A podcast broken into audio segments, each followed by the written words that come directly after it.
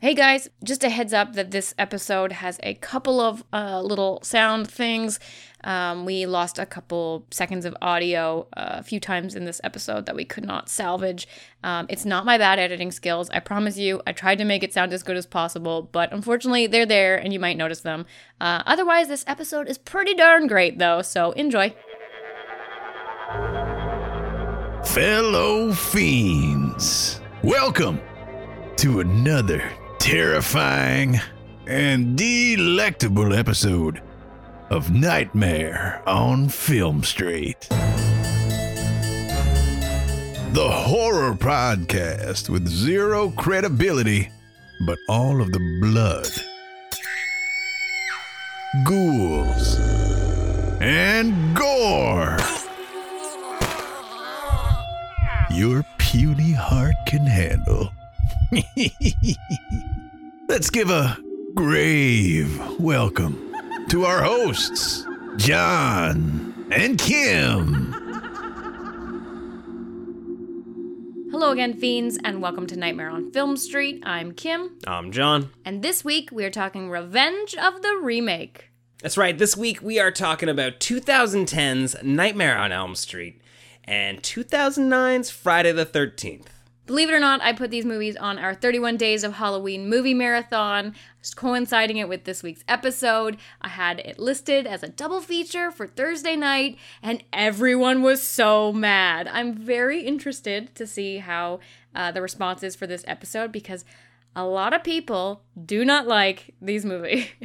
Yeah, and you know, I feel like we've been defending them for a long time, mostly based on our memories and impressions of these films. So it's been a. This episode's been a revelation, in my opinion, of both of these movies. It was fun to revisit. I think I came out of it with a completely different opinion. Oh, totally. Um, we hadn't watched these movies since they came out.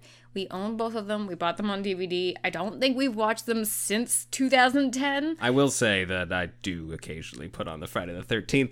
Well, I, do occasionally not pay attention. I really only now that now that I've rewatched that entire movie, I think I only ever pay attention to the cold open. Like I watch the first 20 minutes intently and after that it's just background noise. yeah, and then there's um the Nightmare on Elm Street remake. So we're going to talk about those movies at great length uh, uh, later on in uh, later on in the episode. Uh, before we do that, we are going to get into what's keeping us creepy this week. Uh, we have been back from Fantastic Fest for almost two weeks now. We are finally getting cold free. We have been sick for a really long time, and this was our first opportunity to record this. Yeah, I mean everything's bigger in Texas, including the colds, obviously. Oh my god. I feel like it, it's probably just that it was the summertime and everything's humid and everything is and they're just- germs that Canadians don't understand. yeah, like we couldn't get the handshake right. We couldn't figure shit out, and like with the bacteria, and yeah, we're done, dead. We heard everybody coughing and sniffling, and we laughed at them for days, and then it came for us. Yeah, and I've been sick for a while, but you know, it's it's fine. We're better. Uh, we saw a ton of great movies. Fantastic Fest is a really cool, down to earth festival, and there's so many fun parties and events. Um, John, what was your favorites from the film festival? You know, the unfortunate part about this segment is that we do not have enough time to talk about all the movies I want to talk I'm about. like, you get one, John. I basically get one, and then a few big ones that we need to talk about. If I could recommend one movie to you guys in particular, um, I would absolutely recommend One Cut of the Dead. You've maybe heard of it. It is a zombie movie that has a very long segment that is one cut, one take, a zombie film within a zombie film. It is so strange, so weird, so funny and surprising. And uh, if you've heard everybody say nothing but good things about it, it's because we all have nothing but good things to say about this movie. It is so great. And I don't say that about zombie movies ever. My pick is The Guilty. It is a very quiet thriller. It's about a 911 op. Actually, he's not even a 911 operator. Let's It's a not get into details. Let's just a say cop he's. who is uh, sitting in as a 911 operator. It all takes place on one night. It's one particular phone call. It's one setting. It's very, very good. The alternate So- title was One Cop of the Dead. Shut up. so tense. Uh, definitely one of my standouts from the festival. I feel very bad. I feel like there's just so many movies we're leaving out. But bigger movies. There was a secret screening, and surprise, surprise, it was the new Suspiria. Yeah, so uh I think unpopular opinion. We're pretty. We're mostly eh about it. We didn't love it. Um, Yeah. It does have some really cool things, which we'll talk about definitely as the wide release comes up. You can read our review at the website, as well as our review on all of the other Fantastic Fest films that we caught. There is a ton of them. Oh, so many good movies too. Like the curation of this festival is incredible. Like you guys, if if you think that like, oh, I haven't found any great festival movies, they were all a fantastic fest. Yeah, so those reviews are at nofspodcast.com. Just hit that review bar, and all of them will pull up. Uh, obviously, Halloween was playing. It was the opening film. We saw it at TIFF. Uh, looking very much forward to seeing it again in the theater. But uh, Overlord was the other big world premiere at the festival. Uh, it's coming out this November, and it is as good as you hope it to be. Like the trailer is so balls to the wall crazy, and this whole movie is exactly the same. Um, I can't wait for you guys to see this movie. I had a hell of a time watching it. The monsters are great. The like fucking the sound design in this movie is incredible. Like go see this movie in the theater solely because of all of the the audio and visual. What am I trying to say? I don't know. Yeah, it's it's definitely a theater movie. It's a lot of fun. It's not going to win an Oscar this year for best original screenplay, but if you're looking for a really cool World War II monster movie, this is it. Yeah, and we also caught Bad Times at the El Royale, which is Drew Goddard of Cabin in the Woods' new movie. It is being described as a Quentin Tarantino esque film. It's an ensemble crime thriller set in the El Royale, which is a hotel um, that's past its heyday. And a bunch of stuff happens because everybody's lives entwine, and there's crime and guns and all kinds of fun stuff. And I really like the film, probably more so than John. I'm lukewarm on it. It was fine. I thought it was really great, but I'm not not that I'm not a Quentin Tarantino fan, but I definitely like my Quentin Tarantino in smaller doses than you. And this was a smaller dose, and it was very optimistic and fun and kind of upbeat, and I was so about it. Again, too many movies to talk about. If you want to see all of our reviews, they're at NOFS Podcast. But before we go, I have to give a huge set of thanks to some really cool fiends, new patrons Alyssa, Nicholas, Fox, Brandon, Michelle, Jay, Oliver, RJ, Nicole, and Ellen. Now, look, I know you guys are all brand new homeowners. You've all bought new semi detached on Birch Street. Um, We're keeping that.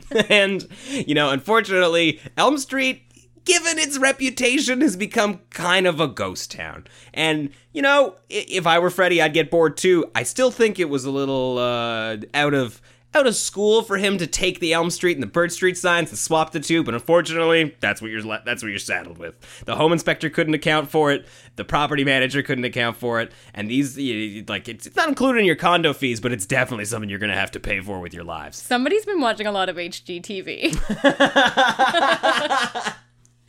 Thank you guys again for your support. Welcome to the Fiend Club. There's tons of bonus content waiting for you at patreon.com slash nightmare on film street. If you aren't supporting the show, head there and check out all of the awesome perks and fun happenings to all of our Patreon supporters. thank thank thank you you you. We didn't talk about Halloween at all. Oh yeah, by the way, if you are a patron and or if you want to become one before next week, we will have a brand new drive home from the drive-in of David Gordon Green's Halloween. You're really selling it. I am really looking forward to seeing that movie again. I know we were, you know, uh, not blown away by it at TIFF, um, but I'm excited to see it with packed house. I'm excited to see it again with all of my expectations and all of the hype just completely washed away, and now I can just look at it for fun. Yeah, I'm excited to hear how everybody feels about it, but not like initially. I want to hear everybody's opinions one month from now. Yeah, you got to let that. I want the like December Christmas break opinions when you're like full and tired. And you're Yeah. like, you know what? Yeah, I liked it. You know, now, now I think about it, eh. Yeah. That those are the opinions I always want. The now that I think about it opinion. In fact, that should that should be a new segment on the website. We should revisit movies Wait that a we minute. loved or hated. yeah. that was good. What the what? but let's get into these remakes. Did you know a young boy drowned here?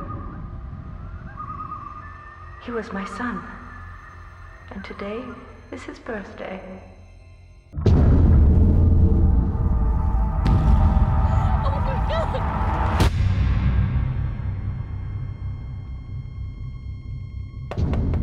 Hey, I'm not from around here, but I'm looking for my sister. She's gone missing. Have you seen her? She ain't missing. She's dead. People go missing around here, they're gone for good.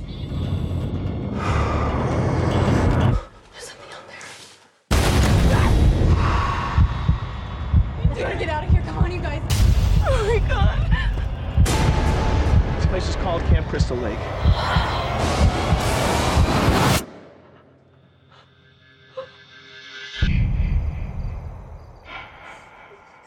So, Friday the 13th from 2009. Currently sitting at a 5.6 out of 10 on IMDb, 25% on Rotten Tomatoes, 2.4 out of 5 on Letterboxd, and a 2 out of 4 from Roger Ebert, who reviewed it himself. How did you feel about this movie going in? Like, where did you think you were on the Friday the 13th remake camp? The first time I saw it, or just before this for this podcast? In memory, like, what, where were you stand going into watching it again for this podcast? Oh, I've always liked this movie. I have kind of made it a point to defend this movie for a long time, and I never really understood why people hated it so much. I guess I can see where some of the complaints are. eh, You know, it's maybe a little too clean for a Friday the 13th movie. It doesn't really feel like a summer camp so much, just some kids at a, a cottage, but that doesn't really it doesn't really not sound like Friday the 13th and I never really understood any of the issues people had with Jason. Um, I've always liked this movie.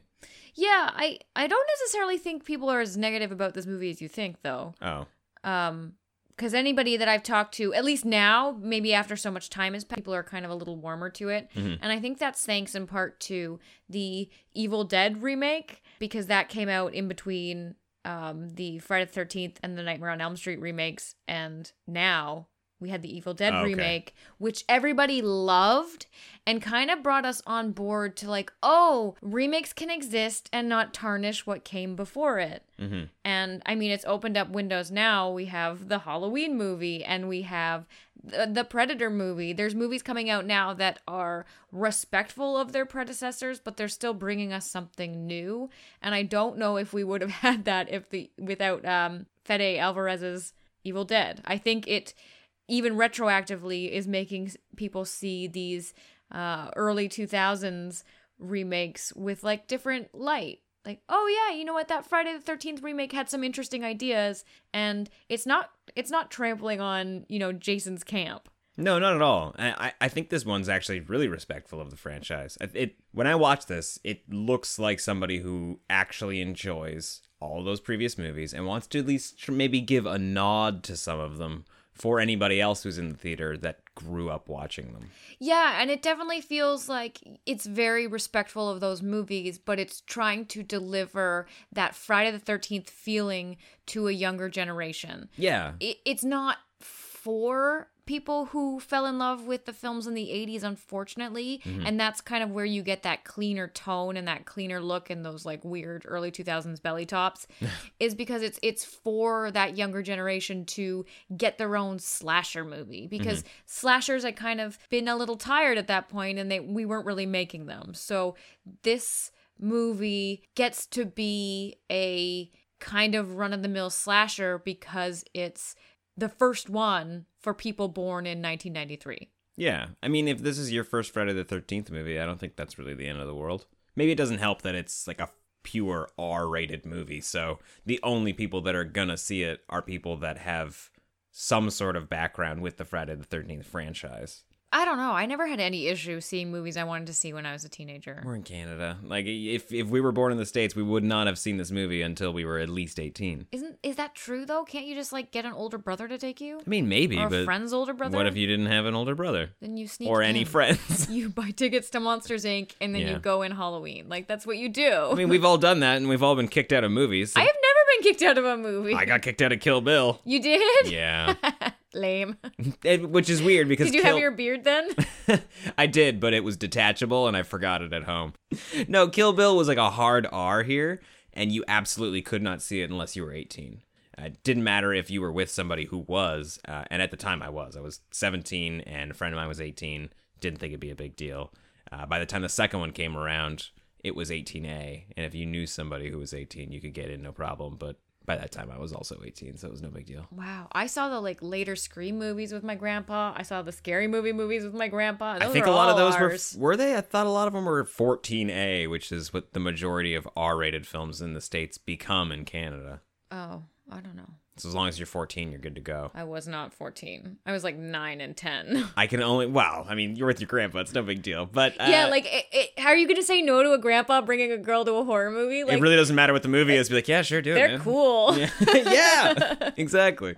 I can only remember a small handful of movies that were like sar- solid R's. Uh, American Psycho was definitely one of them. But I'm pretty sure that this movie was also 18A, probably due to how many boobs there are in it. There are so many boobs There's in a movie. lot of boobs. And like boobs for not necessarily always horror reasons. I mean, normally you get boobs in movies because it's transgressions. So people are being punished for their premarital sex. And this film definitely touches on it, especially in the first kind of segment. Mm. Uh, but later on in the movie, there's this really long sex scene and. This, this sounds long This sex sounds really terrible to say, but nobody dies in it, and it felt like I was being gypped. yeah, I mean, like they definitely. I guess they're sort of subverting that expectation, right? It's like having your character look in a mirror, look down, look back up, and, And there's, there's no jump there. scare, Oh like, wow, "Oh." clever! Yeah, exactly. It sort of like lulls you into that, and I think that's something that they try and do a bunch in these Platinum Dune remakes. That they have all of those stereotypical moments, and they show them to you, but you don't get the scare or the kill that you're expecting to happen.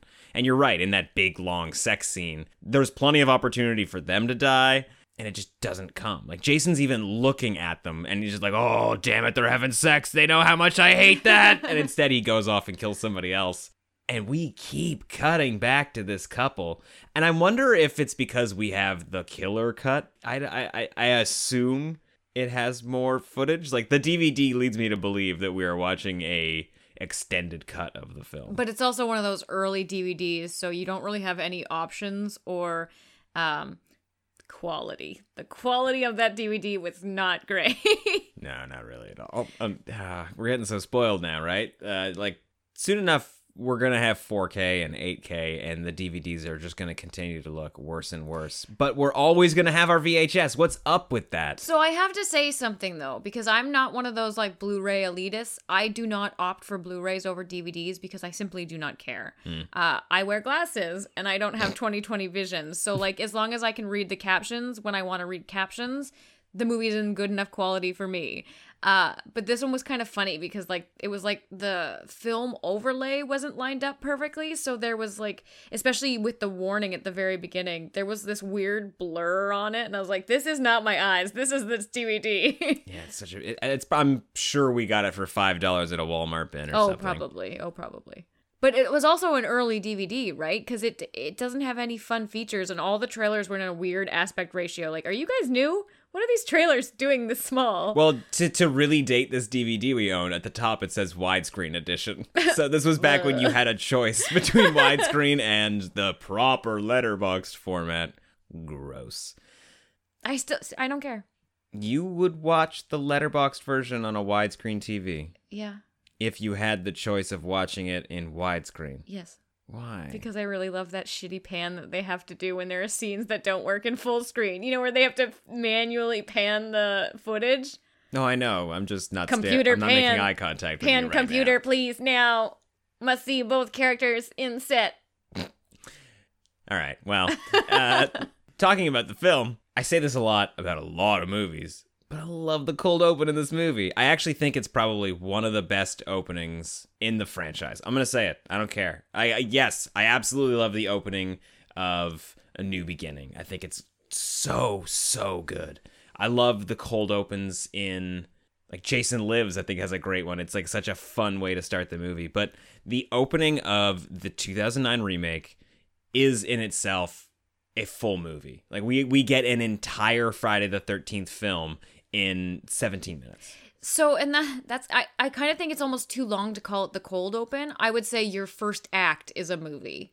It's a good point. I mean, you're right because it is still the cold open. The title comes up after, mm-hmm. but you're so lulled into these characters, and I think that's where it really succeeds. Is that we know the formula, mm-hmm. so we already start putting our um, tropes on the characters that we're given on these teenagers. We've already know our final girl. We know our this. We know our jock. We, Yeah, we've we- got our we know sympathetic boyfriend, and we've got the couple who's definitely gonna die having sex in a tent. Yeah, and we know the we know the order too, and they start dying too quickly. Like, and even your head, quick. you're like, "Wh- where Whoa, did we just lose three people? Like we're where I haven't we even seen a title card yet. Well, and then you get kind of worried. You're like, oh, I don't want him chasing the final girl around for an hour and 45 minutes. I'm gonna be tired. It, and and it's it's just so smart that it subverts what you know is going to happen. It does what you know is going to happen.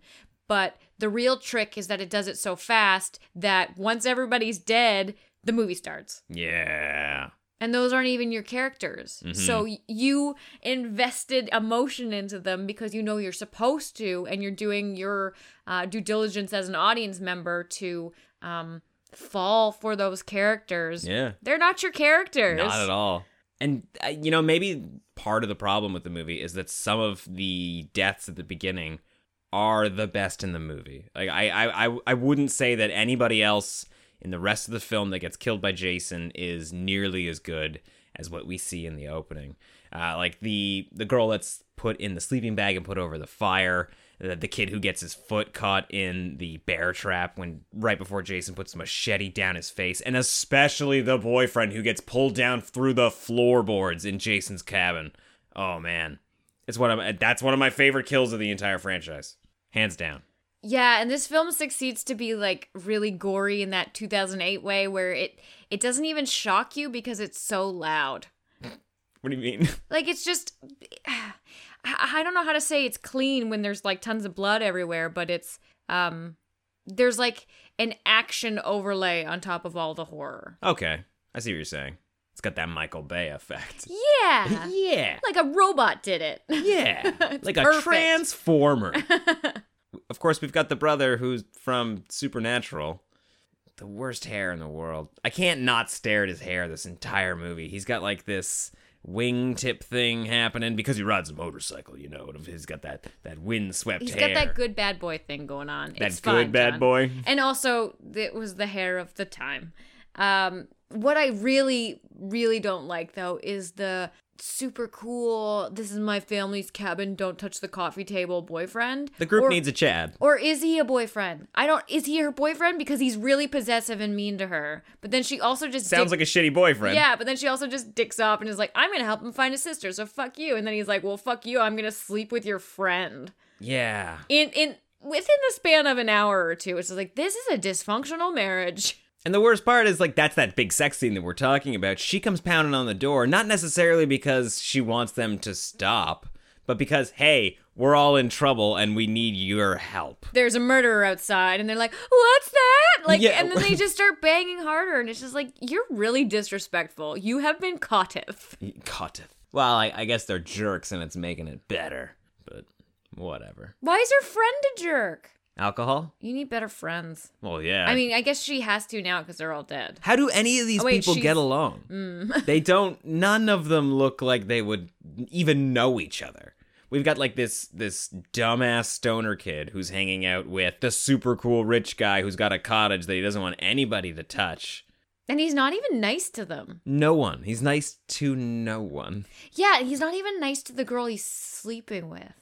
Until he's like sleeping with her, and then he's like, I like your tits. But other than that, he's pretty mean to everyone. Which I think is why it's such a shitty move that he doesn't die while they're having sex. Cause like he's like he's reached the peak of just absolute asshole and he gets away with it. Yeah, For a little while. But there is a really rewarding scene. So after um, Jason is definitely inside the house, or like in around the windows, the girl that that he sleeps with is murdered, and he gets his dad's gun at some point. Hears a sound, shoots through the bathroom door, to which she is impaled and hanging. Yeah. shoots through her, and then when he opens the bathroom door, she's dead of maybe a bullet wound. Yeah, I, I think in his mind he thinks he killed her. yeah, and he closes the door. He's like, "She's dead. He got to her." Yeah, we gotta go.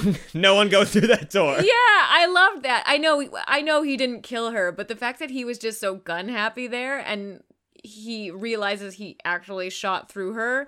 He shoots at everything too. He is the absolute wrong person to have a gun. No, he should not be the leader of the pack. He is the loose cannon of the group. hmm Of course, it is pretty great when uh, I think he's he's trying to get away in his car and Jason stops him and he screams like a little girl. it's pretty great. And I mean like his his death is pretty good. He thinks he's he's fighting off Jason. He's getting pretty close to escaping. Uh, and Jason impales him on the back of a tow truck. Yeah, and then the car drives away. So it's like he gets out, but Oh, he's yeah. dead already. And oh, I completely forgot. His death is so brutal before he gets impaled because Jason puts his machete through him and then lifts him up with the machete and just starts wiggling him around. So that way Oh, the machete. God. Yeah. it's pretty great. Gross. That's another good kill, actually. God damn, this movie's got good kills. I love the Jason in this movie. He's he's huge, and he is that human type Jason. Like, yes, he's got like superhuman type strength, uh, and he seems to be unstoppable. But he's just a man. He's just a, a boy who grew up in the woods by himself. And I guess has been working out. Like, how do you get to be the size of a barn? Lifting canoes. I guess he built his own bunker. Yeah, this is a really cool Jason, and it definitely explores a side of the franchise that the original uh, thread doesn't really get to explore because they kind of set up that Jason is this supernatural thing from the get go. You really think that they do that in the first three? Well, in the first movie, he like enrobes the final girl as this zombie boy Good point. When he should be an adult at that point. So you're already seeing Jason as a bit of a supernatural being, even if you're right in the in the couple first few sequels, he's mostly man. Um, but this one, he is actually all man. He survived and has been living in the woods and has this crazy ass setup, and he's almost like uh, feral. Mm-hmm. And the whole town seems to know about him. Nobody wants to help him. Uh, I wonder how long they've known about him, right? Because It's kind of Cropsy esque. yeah, like he comes into town, he steals some cans of food, maybe some kerosene, um, but he doesn't hurt anybody unless they get in his way or they steal his weed. Whose weed is that, by the way? I don't know. because somebody's planted it. Um, they're definitely dead. And when that kid finds it, I don't think Jason necessarily comes to kill him because the kid's stealing the weed. No, I think it's like a territorial thing. Yeah, it's like you you came into my land, but I wonder if he's also coming back because somebody's been stealing kerosene from that that property that the kid's on. I wonder if it's just that he happened to be there when Jason came by to steal more kerosene. And if he hadn't have been hanging out smoking weed, licking porn, um he's so gross. Um uh, then maybe he would have lived. That that kill is is kind of strange to me because I don't really know why Jason shows up, but it does give him an excuse to have a hockey mask. And I'll argue more of an excuse than having a hockey mask in Friday the 13th Part 3. He's got no reason to grab that hockey mask from Shelly in, in Part 3. Really, no reason at all. Yeah, there's something really interesting about the mask eh, that doesn't work in the original franchise that works in this franchise because I mean, I'm not saying it doesn't work in the original franchise. I think it looks amazing, but on a thematic level, this one introduces the idea of shame. The fact that Jason Voorhees is ashamed of his face, why else would you wear a mask? If you're a human being who's murdering people, you put on a mask. It's almost like you're doing them a favor before you murder them that they don't have to see your face. Yeah, and he only grabs it because his uh, bandage mask is is torn off uh, while he's he's killing this kid in the attic. Which is something I don't think anybody like really appreciates about this movie. We get two Jasons. We get like Baghead Jason, a cool ass looking Baghead Jason, like Invisible Man type level Jason, and then like a cool ass hockey mask Jason. Yeah, I mean the hockey mask is a little worn and weathered in a movie style way and doesn't look like a mask you'd find in the attic, but you know what? It looks pretty cool. I mean, everything in that attic looks like it's been up there for a hundred years or so. Yeah, you're right. That attic is essentially an antique shop that hasn't been open for business. Yet. Yeah. But yeah, the the shame thing, like That's a that good point.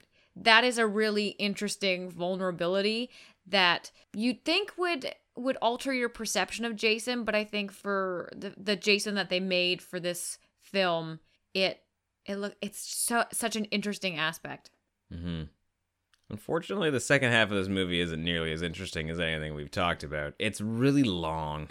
Yeah, I mean, and you do kind of follow that that these two people can't be injured because they're our protagonist kind of thing. But they they do um they do subvert that too because our final girl or who we think is our final girl Yeah. does meet her end by Yeah. Jason and the guy Smallville's uh sister Supernatural sister. Oh, isn't he from Smallville? No, he is from Supernatural. His sister is being held captive by Jason because she reminds him of his mother. which is great. Um, she sort of realizes that at some point, and she's able to get his attention. Like when she finally uses his name, it really startles him. Yeah, I'm a little sad that they didn't use the sweater in this one and it was a locket because I think this, there's something about the sweater that's so um just memorable and cool. hmm And mother's voice is always really cool like the Jason, what are you doing? Uh I wanted a little more of that, but the fact that they kept that kind of connection between the two of them hmm was a really smart idea. Yeah. I, I unfortunately I don't know that the ending is really earned too much. I'm talking about like that the final moments. We you know, they're they're battling Jason, things don't look so great. They wrap a chain around his neck, throw it into a wood chipper, and he's he's able to fight it off just long enough to have the back of his head clawed open. Mm-hmm. Uh, like the machine sort of shorts out before it has the chance to to pull his entire body in, but it's enough to kill him. Finger quotes here, quote unquote, kill him. Um, And And- then they roll him into the lake. yeah, And at this point, it's like he's a human who's killed a bunch of humans. Like, maybe call the police and don't touch the crime scene. Yeah, why are you trying to cover up a murder that is is definitely self-defense self-defense? murder. Yeah, but you by by taking that body down to the lake and dumping it, you're immediately making it look like you killed everybody, including that guy. Yeah, and you're like, we're gonna pin it on this guy, but we're gonna hide the body so nobody gets the evidence. Like, just leave things and drive into town. It's Yeah. time to drive into town. It does give you the chance to see Jason jump up out of the water through the dock at her, which is cool. yeah, that's a great ending. But Yeah. why are they fucking pouring him into the lake? Like, we know that ends up bad for everyone. You have just congratulations, you have just turned him into the zombie he wasn't. That's a good point. Why does everybody keep trying to drown Jason? I don't know. Maybe it was the murders. he really didn't deserve any of this. I guess there were the murders, but eh, Are there any scenes that we missed out on that you want to talk about? Uh, I would think the the scene on the boat is another really cool scene. One because he puts an arrow through that kid's head. Oh yeah, He's that's a nice surprise. yeah, that's really good. It's a callback to a great kill that everybody loves. Uh, but we also have a girl who's stuck out on the water. She's been hit in the head by the boat because she got run over a little bit. Avoided that propeller. Over a little bit. yeah, just a little bit. Uh, just enough to be uh, ready for a hospital visit, but she can't get out of the lake because Jason's standing at the shore with a machete. And that's great because she has she has no idea what the fuck's happening. yeah, but he's fucking spooky. So like Yeah, can you imagine turning around and seeing that shit? Yeah, and she just has to tread water, and you're right, and she's just injured. So there's something really um, foreboding about that scene. Yeah, but when he finally gets her too, because she's hidden under the dock to try and she's hidden under the dock to try and get away from him, he slams that machete down through the dock into her head, and it's it's a small little detail, and unfortunately, I think they only do this so that way we can see her naked one more time. I know. Where like he pulls the machete up and like her whole body comes with it, and Gets uh, like stuck. Yeah. yeah, like he has to use the bottom of the deck to sort of get it uh, to get the machete out. It looks great, looks awesome. Her eyes go like dead immediately in this really interesting way. Uh, fuck, we're kind of fucked up. Uh, but yeah, like um, yeah. Unfortunately, it's probably just to see her naked again, which sucks. There is a story that I've always heard that Michael Bay walked out of the premiere of this movie because it was too uh, gratuitous with its uh, sexual content, and that's always sounded hilarious to me because it's Michael Bay. But I can see how that's hundred percent true. This movie is a little over the top. Uh, like from moment one, we have this this couple behind her friend's back, rubbing oil all over herself.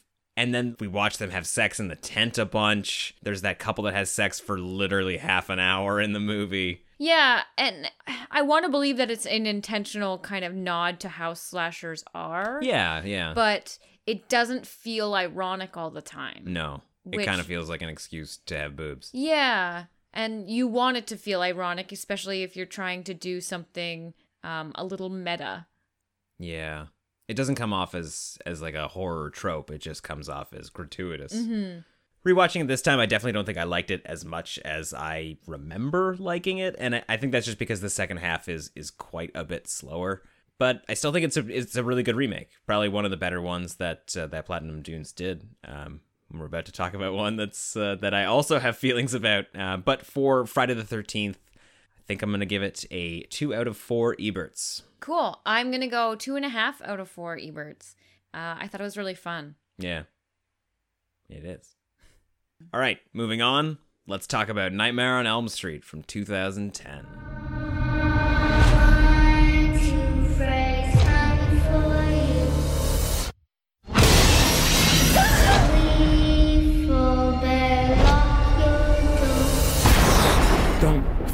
Sleep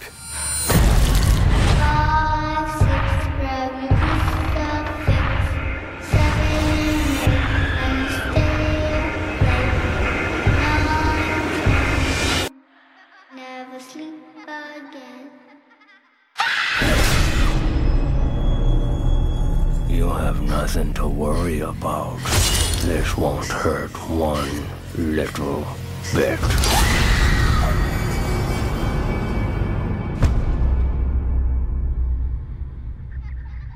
So Nightmare on Elm Street is currently sitting at a 5.2 out of 10 on IMDb, 15% on Rotten Tomatoes, 2.1 out of 5 on Letterboxd, and a 1 out of 4 from Roger Ebert. So we're in a weird position with this movie. I'm gonna Mhm. ask you the same question I did for Friday the Thirteenth. Okay. How did you feel about this movie going into it? Yeah, having seen this movie before and spent plenty of time defending it, I was excited to watch it again. I was like, ah, I remember liking this movie a lot. Like, yes, no, of course, nothing like the original. It's never going to be as good as the original, but I didn't think it deserved all of the complaints that it received. I was kind of in the same boat. I remember it taking the Freddy character to a different, slightly darker way, Yeah. which I know a lot of people found as the point of contention with this movie, but it was a change that I liked, and I Mhm. think it was fresh and it made something very haunting about this kind of new Freddy experience. But upon rewatching the film, Yeah. I think I need to readjust what I thought about it, and Mhm. not re- not necessarily in regards to um the rapey versus murder switch, but just the execution of the film overall. I'm with you. Um, yeah, everything changed once we pressed play on that shitty DVD. It yeah, also another really cheap shitty DVD copy. Um it didn't hold up for me, and I'm really sad because we've defended it for a really long time. Yeah, but I, I I think our defense has always been like, hey, look, I know, not good, not awful. Like I think we do a, we did a good job of saying like, oh, it's not as bad as you say it is, and I I will at least say eh, the the one thing we could probably continue to defend is that it had some good ideas. It does have some good ideas, but it's kind of The presentation of those ideas is really where it falls apart. Yeah, so this Freddy Krueger is played by what's his name? Jackie Earle Haley. Jackie Earle Haley, who has a great Freddy voice. Mhm. I love his Freddy voice. Unfortunately, the design of Freddy I don't love. I like the idea of making him classic burn scars versus the kind of cartoonized version of the traditional Nightmare on Elm Street series, but they obscured his nose and his mouth a little too much. So from head on, he's got like a dinosaur look. but also, when they do close ups of his mouth when he's saying things, I don't think his lips are able to close fully. And he's forming words that need his lips to close fully. Well, I think what's happened is that his skin has sort of melted and fused together. I'm sure they looked at actual burn victims uh, for inspiration in the special effects of this, right? Like the like the the whole idea is to me is that parts of his skin have fused together from the fire. Mhm. So like yeah, he he can't close his mouth all the way or But he's making. M's that that need M's. You see need to close your lips, and they would they would shoot the close up of it, and his mouth wouldn't close. Okay. So it doesn't look like he's even saying the words he's saying. And I understand he's a supernatural being, but any close up scene where he was saying something creepy didn't sound like he was saying it and it didn't really resonate with me because his his mouth wasn't able to form the words he was making. Yeah, and I mean, his dialogue in this movie is really not great. There's there's a few great moments of dialogue, but for the most part, it's just him laughing. Yeah, and it. No, I think the problem too is that this Freddy's kind of like all bark, no bite. So when he gets the opportunity to bite, all he's got are these one liners that are really only well executed from Robert Englund's mouth. And most of them are taken directly from Robert Englund's mouth. Yeah, and those one liners belong to the original franchise's Freddy. The, the the Freddy they've created in this film shouldn't be so sassy and quirky and comedic. Mhm. This Freddy is a pervert. Yeah, And he's a pervert that's been made evil. eviler. I know what you mean. Yeah, it's so hard to describe. So, um, by the, the what the parents did to him, and so he he was this like shy, quiet, outspoken character when he was alive, still a pervert. Mhm. But when he dies, he sh- he shouldn't now become this like egotistical comedian. That's not who he was. Yeah, I think the, the Robert Englund Freddy really took pleasure in what he was doing and killing kids. He was the Springwood slasher and he loved it. And then he died and he had the opportunity to continue those killings. and be a showman. Yeah, and like in a way that he could have never done in his his original form as Mhm. a person, right?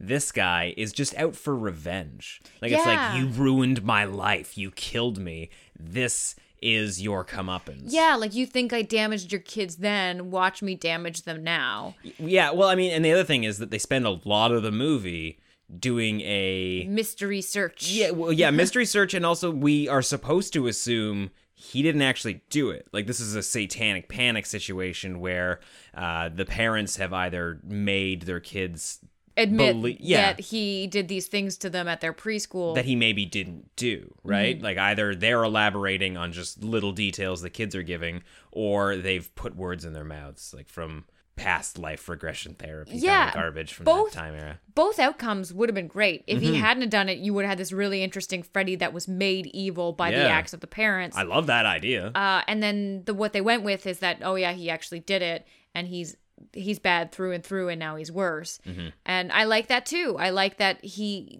they took Freddy to this almost like unforgiven place. But that's why the tone doesn't work. He Yeah. doesn't get to be a funny Freddy and he doesn't get to be this like quirky cuz immediately as soon as you involve like ch- child assault, we're not on his side. He's not our No. anti-hero. He's not the bad guy that we love to hate or hate to love. Like we just don't like him anymore. Which is so interesting about the original Nightmare on Elm Streets. Like, yeah, yeah, yeah, he killed a bunch of kids, but he didn't touch them. You know, like I mean, I always kind of secretly assumed that Freddy was into kids. I think that was the plan. and and I think that was the inspiration behind Yeah. Freddy Krueger. Um, it was never explicitly like used in the franchise, but I mean, we all kind of know that Freddy's into ch- children. like he's into them in a way that's not okay. Yeah, exactly. Um, I mean, murdering them, I guess, yeah, that's also not okay. It's it is crazy when you're like, yeah, he murders the children, but he does not rape the children. And but yeah, when he's like got um Nancy, new Nancy, yeah. in the bed and he's got the like baby doll dress on her and he's touching her with his claw and he's saying all these like supposed to play for yucks lines. It, It- how do you laugh at that? I'm really uncomfortable and I want it to stop. And it also shows that he doesn't have the bite, like I was saying, because that scene is really long because he's just taunting her and stuff. And it's like, Freddy, just kill her if you're going to kill her. Yeah, or just do something. Because Well, like his no, big thing is we've got all the. Well, no, but I. I mean, stop talking. Uh, either either we need her to be rescued sooner, or you need to start like cutting off her finger, like just like little bit at a time, right? Yeah, he's too taunting, and it, it's just almost like waiting, like we're waiting for the story to advance while he's got her captive, and it it just shows that he's not fully articulated. Yeah, it makes for a much darker uh, "I'm your boyfriend now" Nancy line. That "I'm your boyfriend now" line really worked, but Yeah. that was the only thing that worked in that scene. Agreed. It's crazy. And you know what really uh, bugged me? Up there's, there's, I mean, having rewatched it now, there's a lot that bugs me about this movie. But just kind of like focusing on whether or not he did it, or if he was innocent, and yada yada. When they find his bedroom in the bottom of that elementary school, they still think he didn't do it. They're still like, oh, this is where he lived, and he was just a guy. On his desk are these claws that he's been fashioning. I don't believe that that quiet teacher who is sort of like your invisible pedophile that goes by completely unnoticed. He was the maintenance guy, but yes. maintenance guy, I'm sorry. Um Those are for hedges. is that the excuse? Yeah, they're hedge hands. they look You know, there was this one time uh, where I saw a hairdresser who had fashioned some sort of like sharp claws onto his hands, and that's how he was cutting hair. Was just kind of like running his fingers through people's hair and then just like slicing it like where it needed to finish. No, whatever. So I'm sure somebody out there around the 80s was probably trying to sell a hedge trimmer that you could just swipe at with your hands. It was Tim Burton. It was. Tim Burton. Good point. I understand how they would still think he's innocent when they find the knives on his table. And the soiled mattress. Well, there's that. I That mean- gross basement mattress. well, also, I mean, they all they also find like his rape room. was there no missing persons report? Like, I, I, I assume the parents didn't say like, oh, this guy was diddling our kids and we murdered him. Yeah. But he goes missing. Why was that school not emptied? Why is why is that stuff not bagged in evidence? And it's not like the police knew. Oh, yep, yep. Well, this is that pedophile guy. Better left un, um, you know, better swept under the rug. yeah. the the kids nobody other than the parents nobody ever knows what this guy has done. Um as far as anybody's concerned he just disappeared one day right? Exactly. So somebody should have looked for him which is i i can understand why maybe they wanted to make nancy's mom a single mom and she doesn't have a dad but in the original nightmare on elm street john saxon is a police officer and that's how they got away with it because he's like the sheriff he's the chief of police and he made sure that nobody ever questioned what happened to Freddy Krueger. Mm-hmm. Because who's going to care about some pedophile child killer? It Yeah. doesn't. It doesn't matter. But in this movie, they they just kill a guy. They get away with it. Nobody asks questions. And They the- they make this murder pact and then they keep all the fucking evidence. Like they all the parents have their own evidence like Yeah. stuffed in corners and boxes and and sure drawers. they've, they've removed all those photos from their family albums, but it's up in the attic for anybody to find. yeah. Jeez, have you never seen a Just- Netflix documentary? Who keeps evidence of the murder? any evidence? I don't understand why they didn't burn the elementary school down. I know. Mistakes made. like whether or not the maintenance guy's there anymore you probably don't want your kids going there because there's just a bunch of bad juju yeah. And it's it, it's crazy that none of these kids remember, but whatever. I guess trauma. also, They're all banking on that trauma just erasing their memories. yeah like oh you know what kids you know kids are resilient they'll theyll bounce back from this they'll just forget about it entirely Yeah. I you do, were actually born as a six-year-old boy timmy nothing ever happened between the ages of zero and six I do also have to say that I don't love Nancy in this one. yeah I I like Rooney Mara. I think she's a really great actress, especially when she's well cast in her roles. I don't know if I love this Nancy. Mhm. She's resourceful and inquisitive and a little headstrong and almost a little bratty in the original one. oh okay Because i was like is she resourceful in this She's um she's in way over her head. This one comes off as like quiet and brooding and I don't really care about her as much. and then just immediately at, at the end when it's convenient like no no i'm gonna fight him like you have no plan you have nothing yeah. going for you You're It- you're kind of quiet and just like walking through this whole movie. yeah like i'm gonna make it out of this one. You're like why? Because it's a movie and i'm the last girl left. Like at least heather langenkamp goes i cannot fight this guy. It's an unfair match. I'm gonna rig up the entire house because i can't fight him with my own two hands like she just sets a bunch of booby traps uh, to try and weaken him and kill him Yeah, and I what's interesting about Nancy in the first one is like once she's put in this situation, like her character has no choice but to fight him because that's who she is. Mm. And you know that about her. Like you just understand that this Nancy, the original Nancy, is this headstrong, like she's gonna do it. i'm just really into I'm just- survival i guess I'm just really into survival.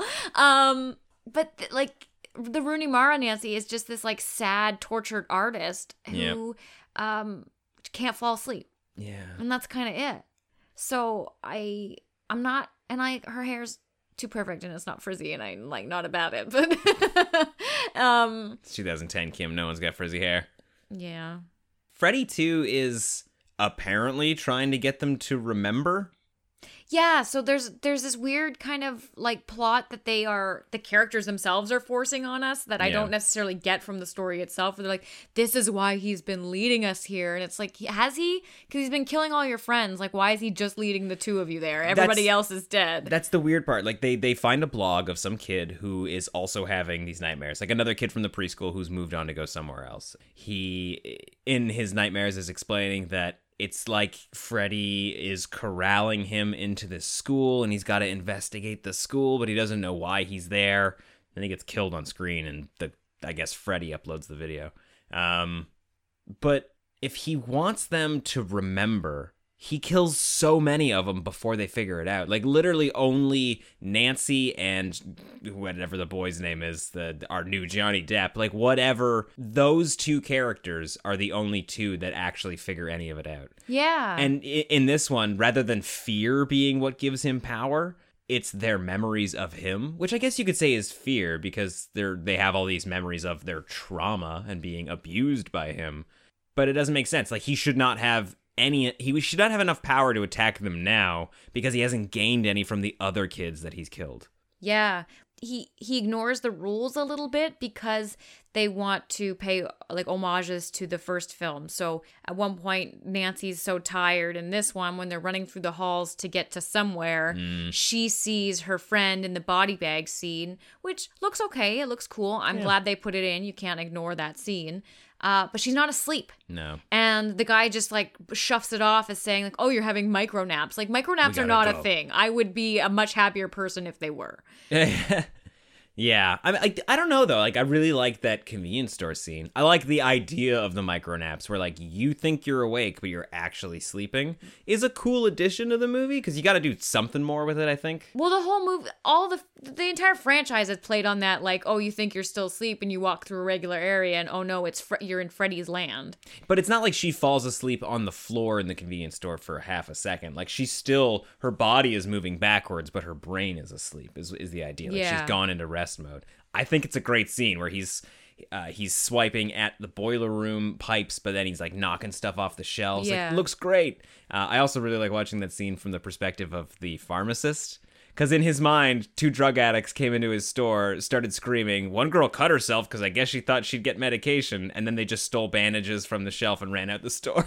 Yeah, like should we call security? Like, well, they are gone. yeah. what danger? We're not going to refill his prescription. What danger is there? Yeah, they have his full name too. So That kid does no does not help at all trying to get that prescription refilled. He hasn't been asleep for days. He's sniffling, he's angry, and he needs his uppers now. Who's gonna say yes to that kid? Yeah, even like, if he had "Get out of refills left. store." yeah, not gonna happen, bud. A few things I did like though. There are some really cool moments with in homages when Nancy's running away from Freddy and the ground turns into like liquid goo. Yeah. In kind of the um, Like blood, serial yeah. steps of the first film, Yeah. we get that where the hallway turns completely to liquid and she's engulfed in it and she almost drowns in it. I think it's blood, but Yeah, it looks really good, and I and I like that they they went there with that, and they didn't necessarily do the exact same thing. Mm-hmm. Also, the scene where she actually, I think that's the same scene where the ceiling implodes from above, Yeah, because she's fallen.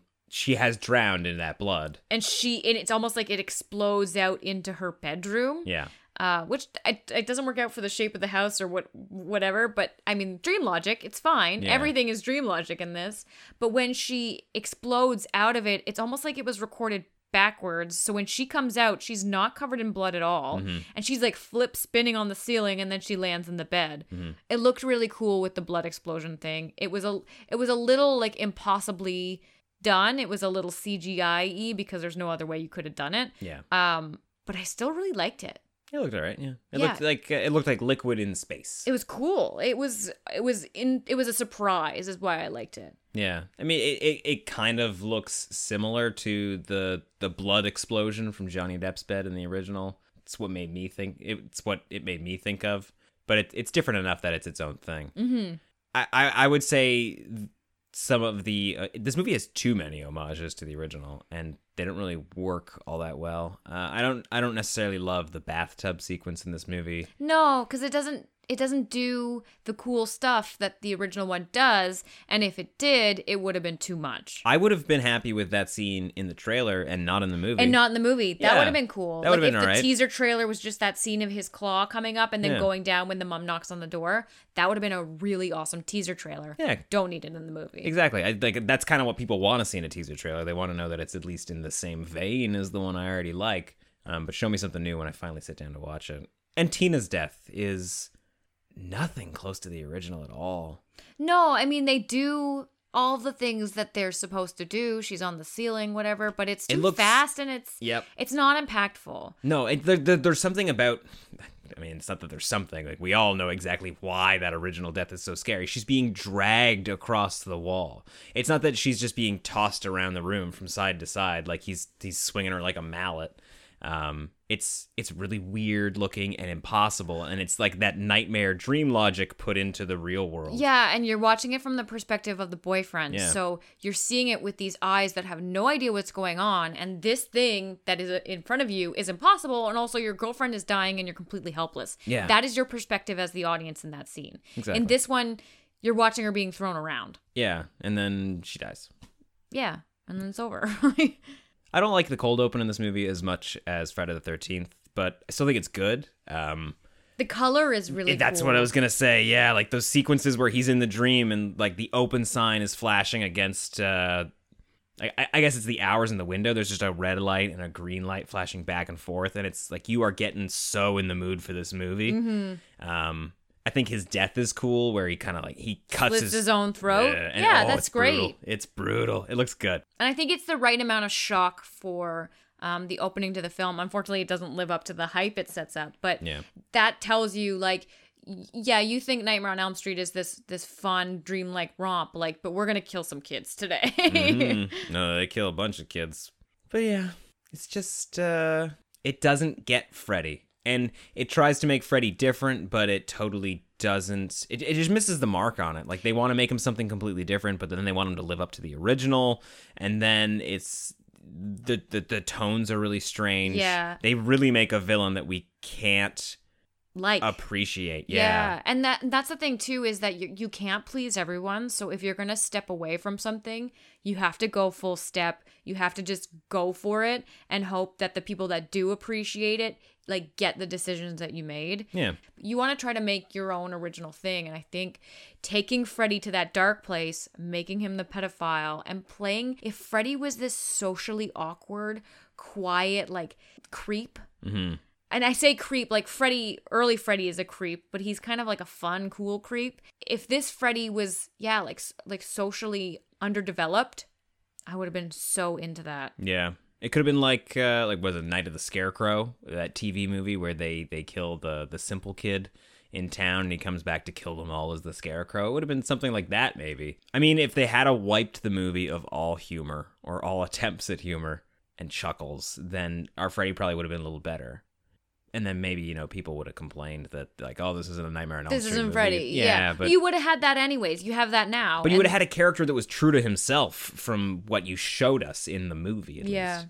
it's unfortunate. Um, he's too big and powerful for what they're they're trying to make him to be in this. And you're right. Like I think a timid, awkward one would have been such a weird choice and something completely different that it would have felt fresh and new and not just um like the the looking glass version of the original like this is Mhm. just a weird mirroring that that gets almost everything wrong Yeah. So unfor- sad unfortunately, I'm gonna go one out of four. i'm this also one. giving this a one out of four Yeah, and I going into it, I thought I was gonna be more two and a half, three even.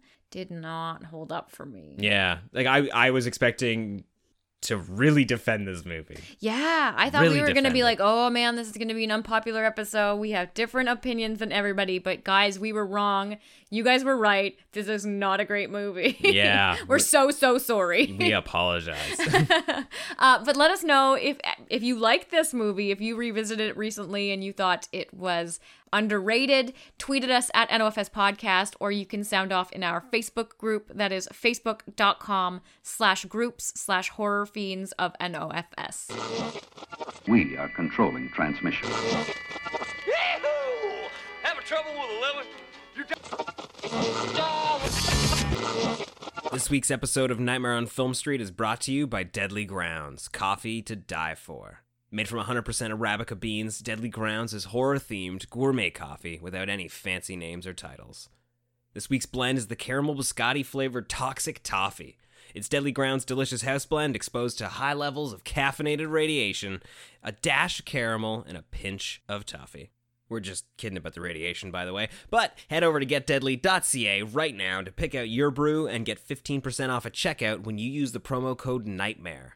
That's promo code NIGHTMARE at getdeadly.ca for 15% off your entire purchase. We're going to stick around for a little while and play a game that I've put together.